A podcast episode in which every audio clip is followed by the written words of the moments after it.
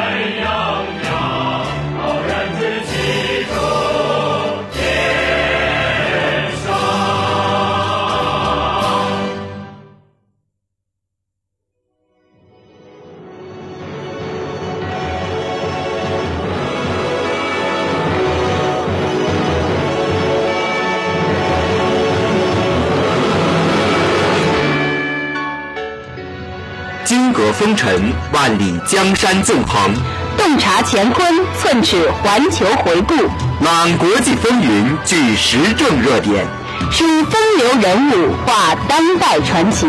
一切尽在周一中午，国政时事。国政时事。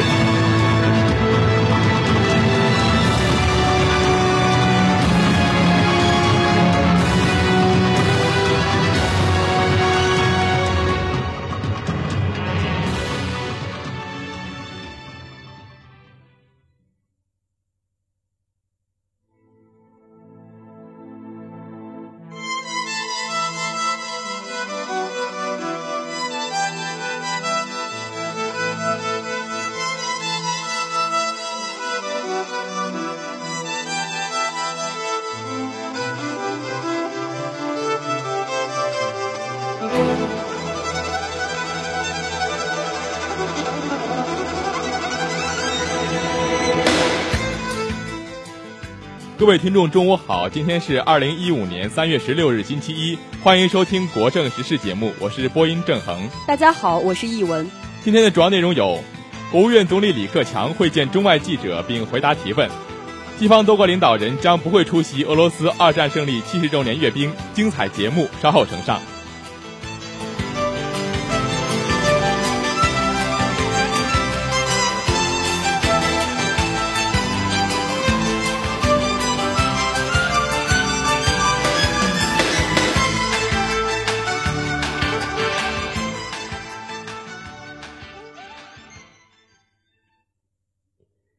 首先，让我们来了解一下上周国内要闻。第十二届全国人民代表大会第三次会议在圆满完成各项议程后，于昨日闭幕。闭幕会由全国人大常委会委员长张德江主持。会议经表决，通过了关于政府工作报告、关于修改《中华人民共和国立法法》的决定草案、关于全国人大常委会工作报告、关于最高人民法院工作报告、关于最高人民检察院工作报告等八个决议。大会完成各项议程后，张德江发表讲话。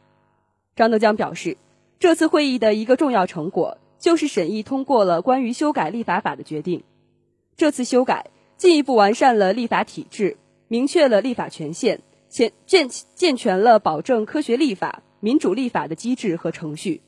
这对于新形势下加强和改进立法工作，完善以宪法为核心的中国特色社会主义法律体系。更好地发挥立法的引领和推动作用。建设社会主义法治国家具有重要意义。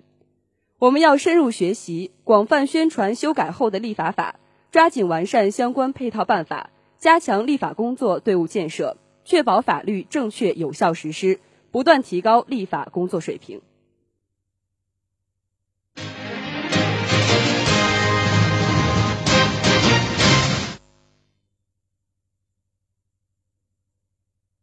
中央军委副主席范长龙十四日下午与缅甸国防军总司令敏昂莱就缅军机炸弹造成中方人员伤亡紧急通话。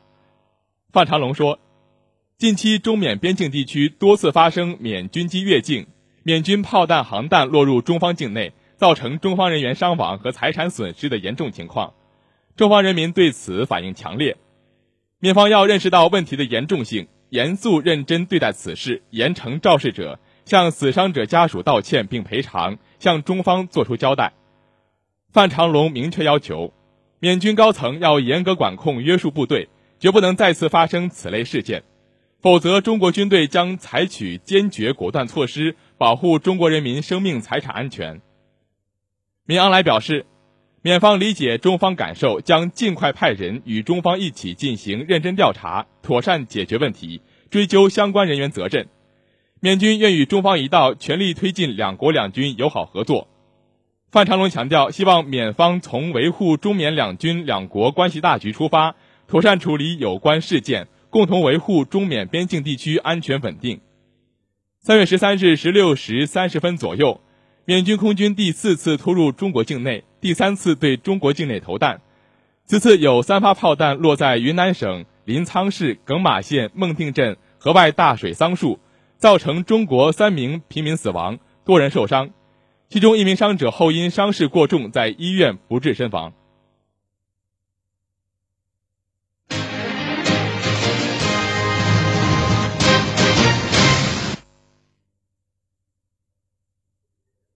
国民党主席、新北市长朱立伦八日到十日访问香港，并以城市交流与经济发展为题在港演讲。这也是第一位现任的国民党主席到访香港。新北市政府指出，朱立伦是受香港亚太台商联合会之邀，并以市长身份出席。他九日下午在湾仔会展中心出席台港论坛，九日晚出席了由亚太台商联合总会举办的晚宴，并与香港特首梁振英同桌交谈。他在访问过程中，首度针对两岸政策提出明确立场。除宣示国民党对“九二共识”是相延续的，更表态愿意访问大陆，出席两岸经贸文化论坛。在台港论坛接受听众提问时，与会者多关心两岸互动，包括习朱会何时登场。朱立伦说：“两岸经贸文化论坛办了九届，过去连战、吴伯雄曾以国民党荣誉主席、国民党主席身份参与。”他自己也曾代表国民党参加在大陆举行的海峡论坛，其余还有博鳌亚洲论坛，也都有前辈或国民党主席或副主席参加，这是很自然的事。朱立伦表示，作为现任国民党主席，会延续相关交流，也希望交流对两岸民众真正关心的事能够有正面帮助。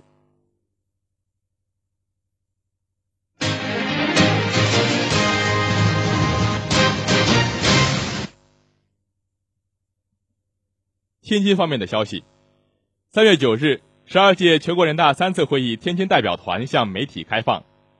全国人大代表、天津市委代理书记、市长黄兴国在回答记者有关天津今年大气污染治理具体措施时表示：“二零一五年天津治理大气污染将实打实、不来虚的，并公开了八条硬碰硬举措。”据了解，尽管在大气污染防治方面取得了较大进展。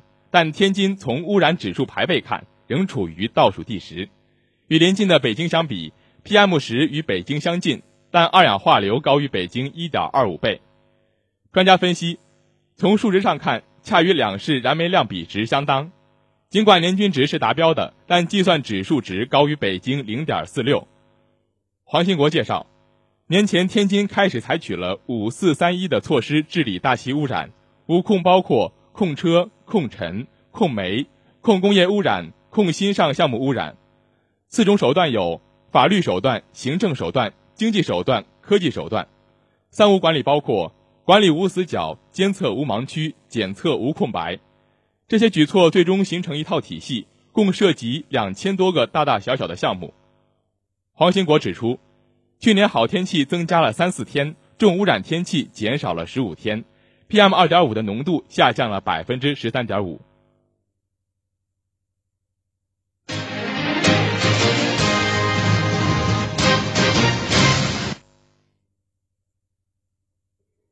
下面让我们来了解一下上周国际要闻。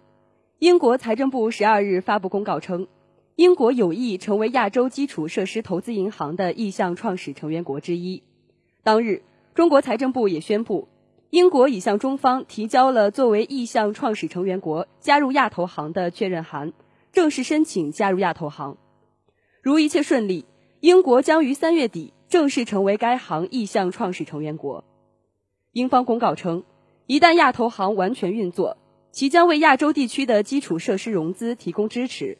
可利用的支持渠道或工具包括贷款、股权投资和担保等。亚投行将促进在交通运输、能源、电信、农业和城市发展等多个行业的投资，可以为该地区的多边开发银行机构，如世界银行和亚洲开发银行的工作提供补充。英国财政大臣乔治·奥斯本在声明中表示，选择在亚投行创办阶段申请加入该行，将给英国和亚洲的共同投资和成长创造无与伦比的机遇。亚投行是由中国倡导、专为亚洲量身打造的基础设施开发性机构，总部将设在北京。本月六日，中国财政部部长楼继伟表示，目前已有二十七个国家表示要参加亚投行，并作为创始成员国。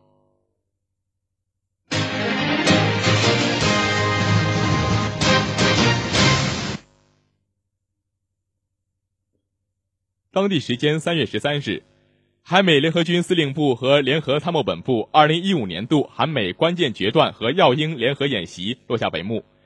此次韩美联合军演于本月二日开始，有八千六百多名美军官兵和一万多名韩军官兵参加。有关报道称，关键决断是在假设朝鲜袭击韩国的情况下，用电脑模拟等方式进行的联合指挥所演习。据悉。关键决断演习根据韩美共同应对朝鲜局部挑衅作战计划进行，也适用韩美为应对朝鲜核武和导弹威胁而联合制定的针对性遏制战略。关键决断第一部分防御演习原定进行到六日，但因美国驻韩大使遇袭而提前一天结束。此外，韩美联合军演耀英将进行到四月二十四日。耀英是动用实际兵力和装备的野战训练演习。今年，美国海军滨海战斗舰沃斯堡号首次参加耀英军演。此前军演期间，美驻韩大使突然遇袭受伤，令全球侧目。袭击者高呼反对口号，直指军演。朝鲜也数度谴责，指韩美如同在火药库边上玩火，并发射两枚导弹疑似抗议。军演阴影下，朝鲜半岛氛围陷入低谷，各方急需找到新的对话突破口。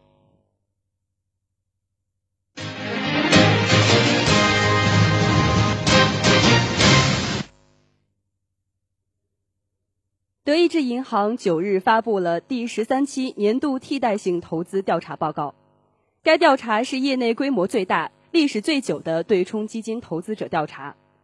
今年参与调查的对冲基金投资机构达四百三十五家，管理资产逾一点八万亿美元。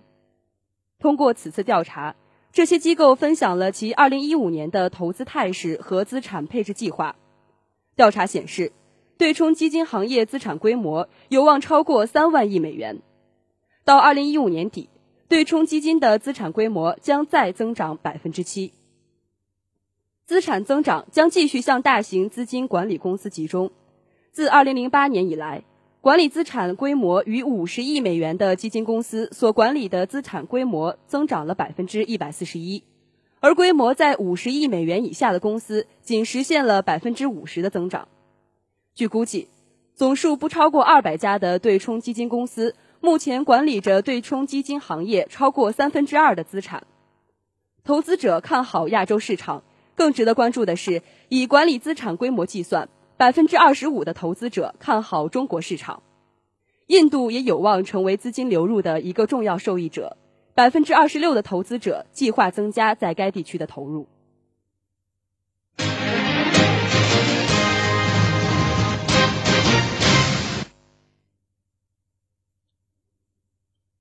当地时间十二日，俄罗斯航天署官员表示，俄计划与其他国家共同开发月球。当天，俄航天署载人项目管理局副局长米京对外界透露称，俄罗斯近期将着重关注月球开发计划，并预计与其伙伴国家共同研究相关问题，共同实施该计划。然而，米京当天并没有指出其所称的伙伴国家是指哪些国家，也未就月球开发计划透露更多内容。此外，俄罗斯航天署代表普连科夫当天透露，俄罗斯正在试验最新型的安加拉重型运载火箭。他表示，该型火箭将在未来的宇航中发挥作用。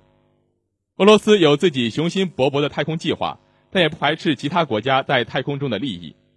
前苏联曾把月球作为探索太空的一个重点，并取得了丰硕的科研成果。苏联解体后，俄罗斯曾一度搁置了月球探测开发计划。进入二十一世纪后，随着美国、欧盟以及其他一些国家公布探月计划，俄罗斯重新启动探月计划。根据此前俄罗斯公布的相关文件显示，俄罗斯计划于二零三零年实现载人登月计划。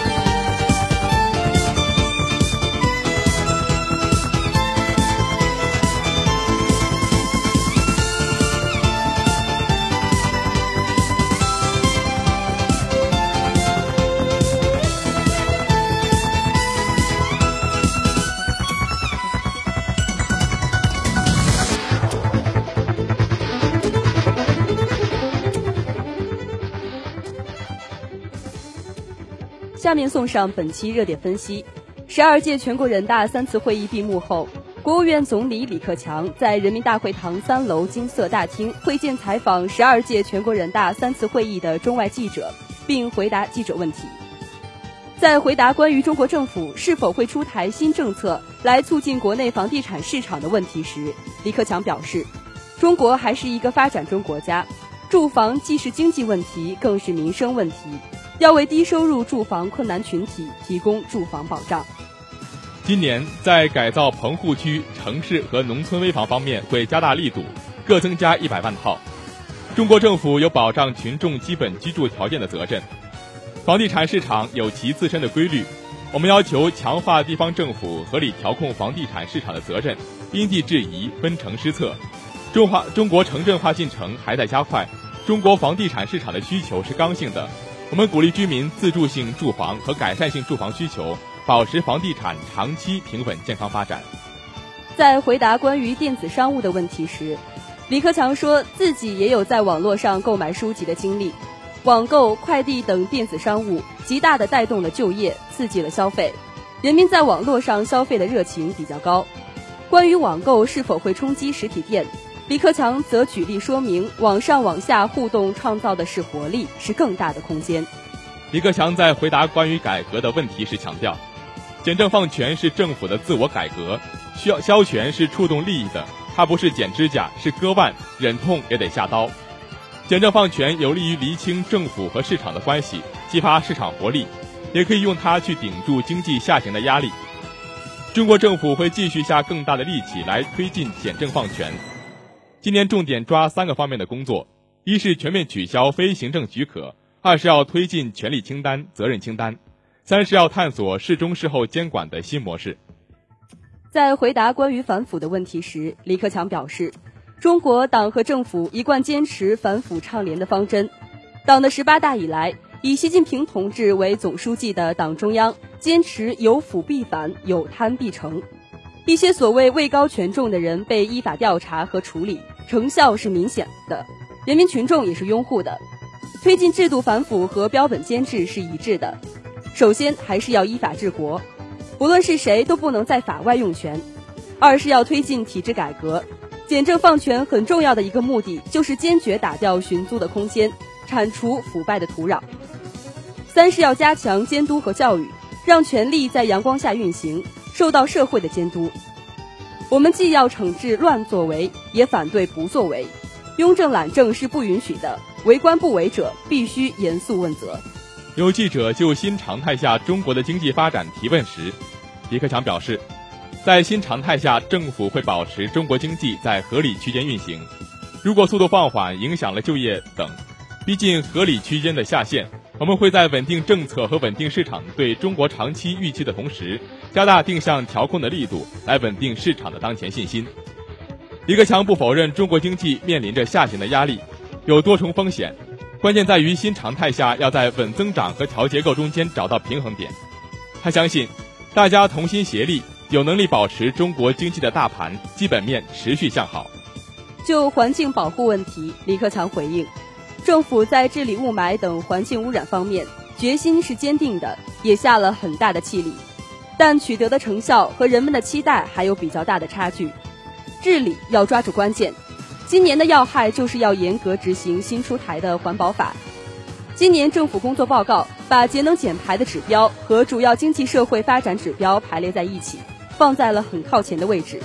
这些都和治理雾霾等环境污染相关联，是一个需要全社会人人有责的治理行动。被问及中日关系时，李克强强调，中日关系的确比较困难。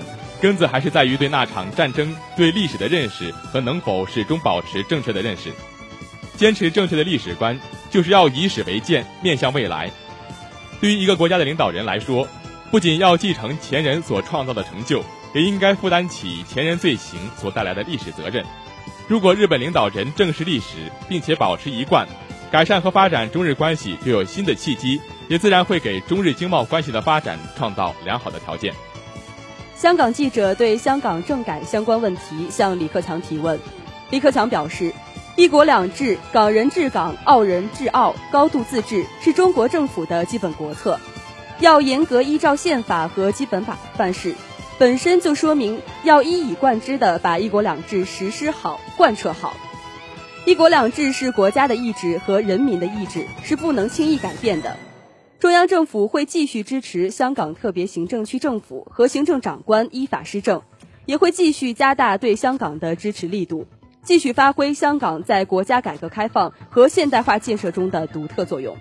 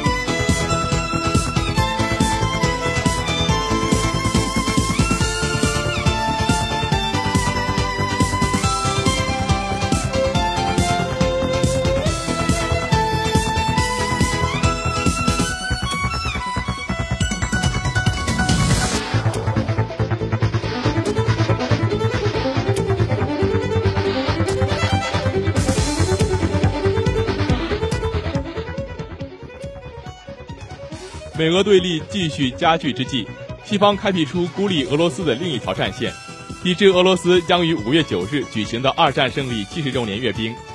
继德国宣布总理默克尔不出席莫斯科胜利日宣阅兵后，英国首相卡梅伦十二日也加入到抵制队伍中，不考虑前往莫斯科。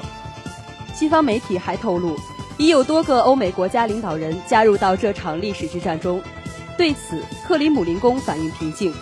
普京的发言人佩斯科夫表示，一些西方国家拒绝参加，并不会影响胜利日庆祝的气氛和规模。相关媒体十二日称，西方与俄罗斯的温度持续下降，双方关系处于一个新的冰河带。莫斯科宣布退出欧洲常规力量条约，默克尔则拒绝参加俄罗斯胜利日阅兵。德国政府发言人表示。默克尔不会出席定于五月九日在莫斯科红场举行的纪念二战结束七十周年阅兵仪式。此前，俄总统普京向默克尔发出邀请。发言人还表示，默克尔将于五月十日前往俄罗斯，同普京一起向无名战士墓敬献花环。普京已同意这一计划。十二日，英国首相卡梅伦也加入到抵制俄胜利日阅兵的队伍中。英国首相府发言人当天对外表示，英国将根据正与俄罗斯进行的讨论以及对俄方行动的关切，考虑派出什么样的代表。发言人还暗示，英国不会派出部长级官员参加俄罗斯的活动。有关媒体报道称，在冷战后最严重的东西对峙中，除默克尔冷落莫斯科二战纪念阅兵，许多其他西方领导人预计也将拒绝出席这场阅兵式。法国总统奥朗德计划在五月九日到加勒比海法属马提尼克岛出席地区峰会。据报道，波兰、拉脱维亚、立陶宛和爱沙尼亚领导人早已表示不会参加。五月九日胜利日阅兵庆祝已遭到众多对俄罗斯扩张主义不满的东欧领导人的抵制。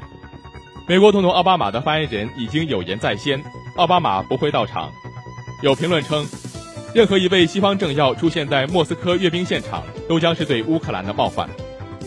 相关媒媒体以“历史之战”为题发表文章称，俄罗斯支持的分裂武装在赢得乌克兰东部的战争，基辅的西方盟国则将战场引回过去，以损毁俄罗斯的历史地位而沾沾自喜。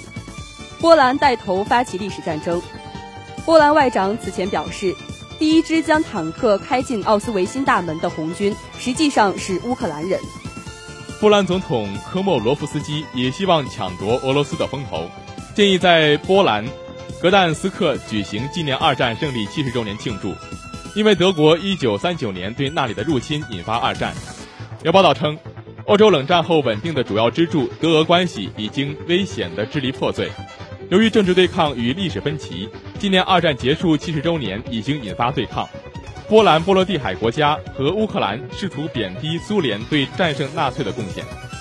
有报道称，一月底，俄外长拉夫罗夫曾表示，有二十多位外国领导人已决定参加这一庆祝活动。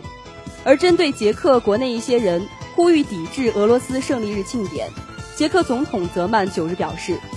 忽视五月九日在莫斯科举行的反法西斯战争胜利七十周年庆祝活动，意味着对缅怀为解放捷克斯洛伐克而阵亡的十五万苏联战士的侮辱。蒙古有史以来将首次派出一个连的军人参加莫斯科二战胜利七十周年红场阅兵。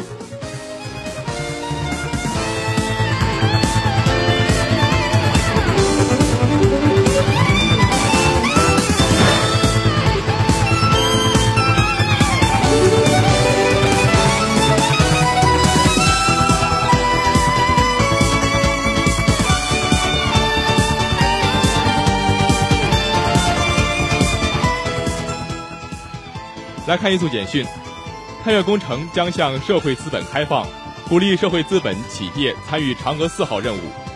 目前，嫦娥四号已研制出部分产品，后续将根据技术、经济周期等要素和引入社会资本、国际合作的情况，确定最终方案，计划二零二零年前发射。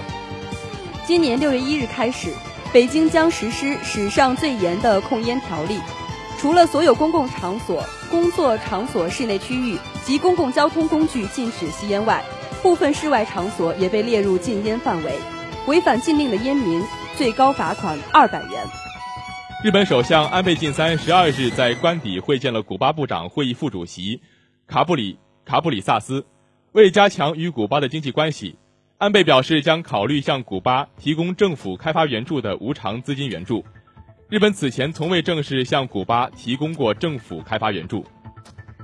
有媒体报道，二零一五年是朝鲜解放和俄罗斯卫国战争胜利七十周年，朝鲜和俄罗斯计划将今年定为两国间的友好年。报道指出，举行朝俄友好年旨在发展双边关系。在双方协议框架下，将两国政治、经济和文化等诸多领域的关系提升至新的更高水平。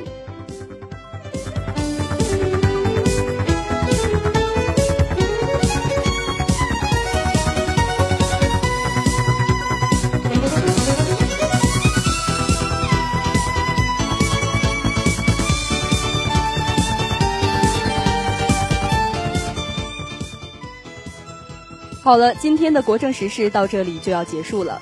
下午的大学时代将为您带来“逝水流年之我们渐渐失去的是我们最终的模样，放弃的是我们的初衷”。书香影院之带你看木星之上富有却贪婪的皇族如何消失在宇宙中，敬请收听。今天天气多云，六到二十摄氏度，西风二级。最后，播音郑恒、译文代表编辑导播蒋雨凤、黄子琪，监制任家平、韩小亮，感谢大家的收听，我们下期再见。